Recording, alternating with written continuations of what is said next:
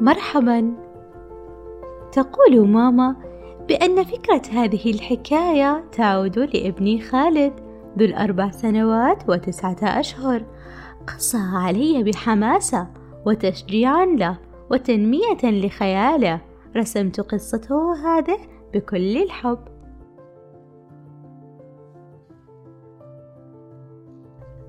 انطلق خالد إلى الغابة باحثا عن صديق.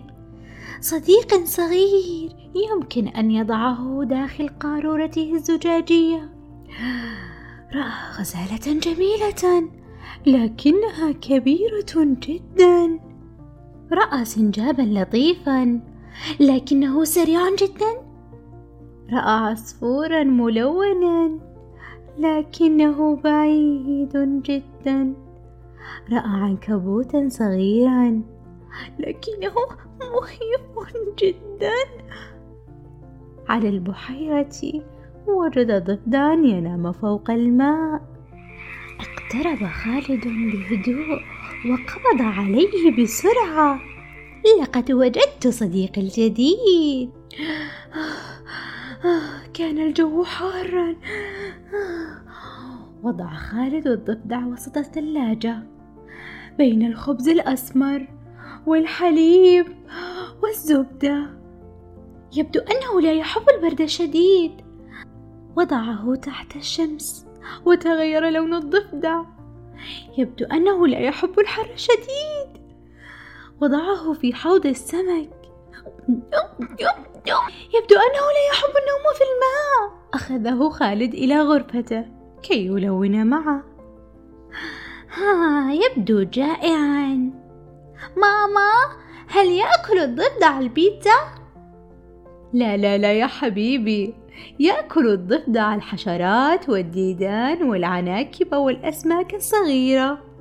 قفز الضفدع هاربا. هاربا. إلى أين؟ ولماذا يهرب يا ترى؟ ناداه خالد. لا تذهب يا صديقي لا تذهب. قال الضفدع. بيتك جميل جدا. ولكن الله خلقني لأعيش في الغابة بسلام. الغابة بيتي فيها أجد المنام والطعام. دعني أذهب وتعال لزيارتي كل الأيام. ولأن خالد يحب صديقه الجديد أطلقه للغابة وصار يزوره كل الأيام. انتهت القصة. جميعنا نستطيع الكتابة.